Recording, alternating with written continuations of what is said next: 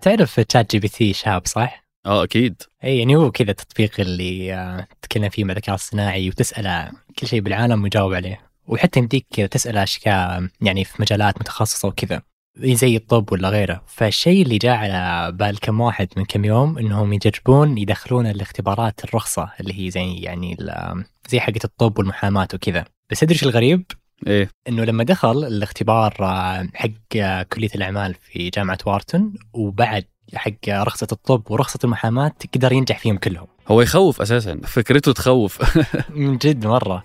فيعني بس السؤال الحين إذا قدر إنه يتجاوز اختبار رخصة الطب هل معناته إنه يعني ينفع يعالج الناس ولا لا؟ يعني هذه فكرة الرخصة.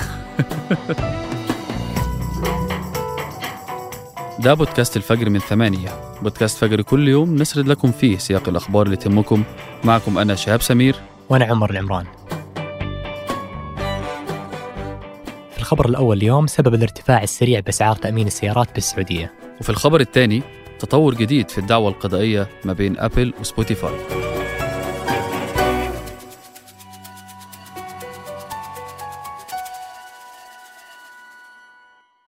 قهوة الصباح وأجود محاصيل البن المختص تلاقيها في خطوة جمل.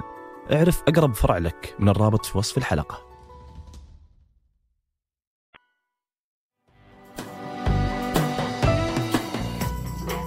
بالنسبة لأي سائق في السعودية تغطية سيارته بتأمين ضد الغير على الأقل إلزامي، وممكن يترتب على عدم وجود مخالفته.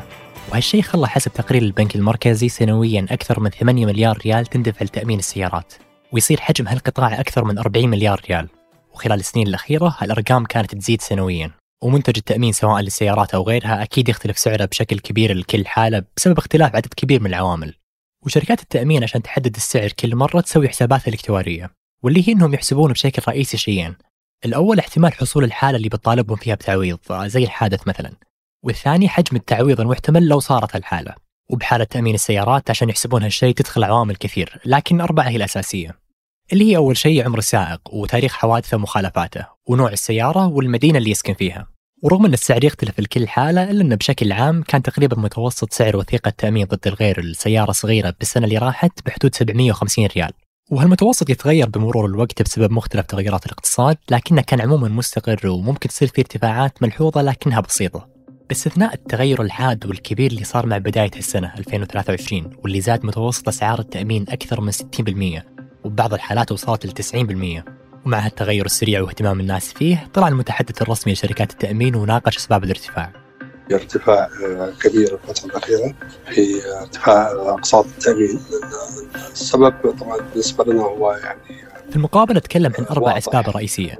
الأول هو ارتفاع أسعار قطع غيار السيارات وتكاليف مقدمين خدمة الإصلاح، واللي هي جزء من تضخم وارتفاع الأسعار بأكثر من قطاع اللي صارت خلال السنة اللي راحت. والسبب الثاني زيادة حالات الاحتيال على شركات التأمين. الأربع سنوات الماضية ولله الحمد في شركة نجم وأثبتنا تقريبا حالات احتيال ضخمة، استطعنا إثبات حالات تصل إلى تفوق المئة مليون ريال سعودي أثبتوه. والسبب الثالث هو أن رغم التأمين الإلزامي إلا أن أكثر من نصف السيارات ما هي مؤمنة، وهالشيء يقل من دخل شركات التأمين وقدرتهم على تخفيض أسعارهم. أما السبب الرابع وهو الأهم بينهم فهو زيادة عدد الحوادث بالسنين الأخيرة، اللي حسب شركة نجم كانت في ألفين وتسعة عشر مليون ومئة ألف حادث، ثم في ألفين وواحد وعشرين زادت المليون وثلاثمئة ألف حادث، ثم بالسنة اللي راحت ألفين واثنين وعشرين وصلت المليون وستمئة ألف. وكل ما زادت الحوادث بتزيد المطالبات على شركات التأمين، فتحتاج ترفع أسعار وثائق التأمين. لكن حسب المحللين في سبب إضافي أهم من هالأسباب الأربعة، وهو سبب أن الارتفاع صار بالتحديد بأول يوم بالسنة، وهو أن شركات التأمين المحلية تعتمد على شركات خارجية وبالذات أوروبية في عملية اسمها إعادة التأمين. وللفكرة فيها أن الشركة المحلية إذا باعت وثيقة تأمين تدفع بعدها جزء من قيمة الوثيقة لها الشركة الخارجية، عشان إما تتحمل كل أو جزء من المطالبة لو صارت. واللي صار مع بداية هالسنة في واحد يناير غيرت أكثر من شركة إعادة تأمين أوروبية كبيرة واللي يعتمدون عليها شركات التأمين المحلية من سياساتهم لاتفاقيات إعادة التأمين هذه، وبسببها صار التأمين على الشركات المحلية أغلى وهامش ربحهم منه أقل، واللي أكيد ينعكس بالنهاية بارتفاع سعر التأمين عند العميل النهائي.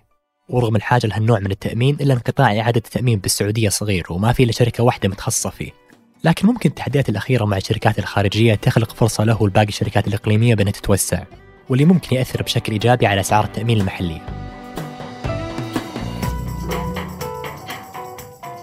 النهاردة بتقول التقديرات إن عدد مستخدمين الآيفون يتجاوزوا مليار ومئتين مليون مستخدم حول العالم، ومع العدد الكبير ده من المستخدمين، أبل بقى عندها نفوذ وتحكم كبير على الشركات التانية اللي بيتعاملوا معها لتقديم الخدمات لمستخدمينها.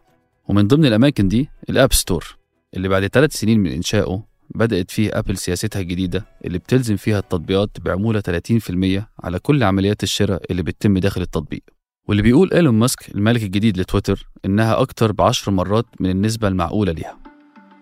والأسبوع ده سبوتيفاي وسبع شركات تقنية تانيين طلبوا من الاتحاد الأوروبي إنه يتخذ أي إجراء لمنع سياسة أبل دي، واللي خلال السنين اللي فاتت أكتر من شركة حاولت تواجهها بأكتر من طريقة، زي إن نتفليكس مثلا وقفت إنشاء الحساب والاشتراك من التطبيق وخلته يكون من موقعها بس. أما بالنسبة لتويتر فالحل اللي عملوه هو إن سعر الاشتراك لما بتكون في موقع تويتر بيكون ثمانية دولار بس، أما لو كنت بالتطبيق على الآيفون فبيكون أحد عشر دولار. ومع تطبيق الموسيقى سبوتيفاي الموضوع هنا مختلف شوية.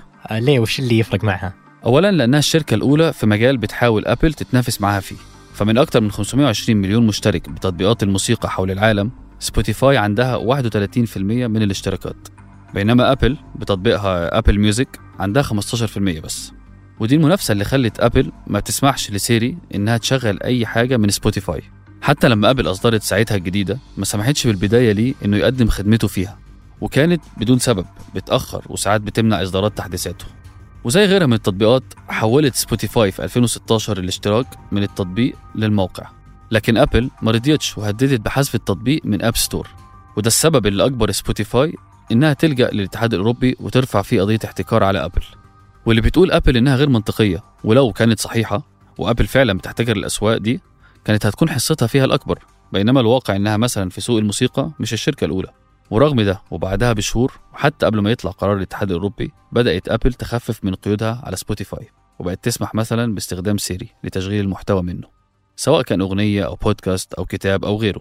وبعد رفع الدعوة بسنتين قال الاتحاد الأوروبي إنه مبدئيا سبوتيفاي على حق، وممكن تتغرم أبل بأكتر من ستة وثلاثين مليار دولار اللي هي تقريبا يعني عشرة بالمية من دخل أبل السنوي، لكنه لحد النهاردة ما خدش أي قرار نهائي.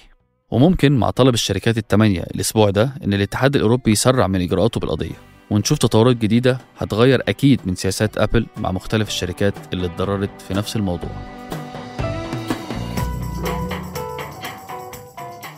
وقبل ننهي الحلقة هذه أخبار على السريع.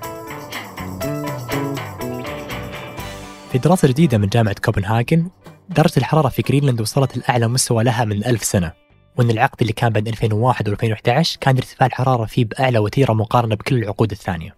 وحسب الباحثين الطبقات الجليدية بجرينلاند اللي يوصل سمك بعضها لأكثر من مئتين كيلومتر بيرفع ذوبانها خلال الثمانين سنة الجاية مستوى سطح البحر بأكثر من ثمانية عشر سنتيمتر، ولو ما تعالجت بشكل مبكر بيكون التعامل معها أصعب في المراحل المتقدمة اللي يصير فيها ذوبانها يغذي نفسه ويتسارع أكثر. وبالكويت وبعد أقل من أربع شهور من تعيينها الحكومة الجديدة تقدم استقالتها، واللي جت بسبب الخلاف بينها وبين مجلس الأمة على أكثر من قانون، وأهم قانون شراء المديونيات اللي طالب فيه مجلس الأمة الحكومة بأنها تسقط قروض الأفراد الاستهلاكية والشخصية، واللي قال وزير المالية أنه بيضر المال العام للدولة وبيأثر على مبدأ العدالة والمساواة اللي ينص عليها الدستور. وبعد جولتين استثمار قبل بأكثر من مليار دولار مايكروسوفت تعلن عن جولة جديدة بعشرة مليار دولار في أوبن إيه آي، الشركة اللي سوت تطبيق المحادثة مع الذكاء الاصطناعي تشات جي بي تي. وتقول التقارير خطوات مايكروسوفت هذه تجي بهدف ربط شات جي بي تي بمختلف خدمات مايكروسوفت مثل تطبيقات أوفيس مثلا، أو حتى دمجه مع محرك بحثها بينج عشان يكون أقوى منافسة جوجل.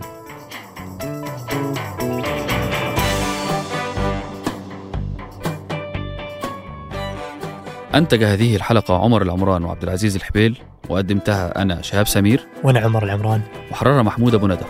نشوفكم بكرة الفجر.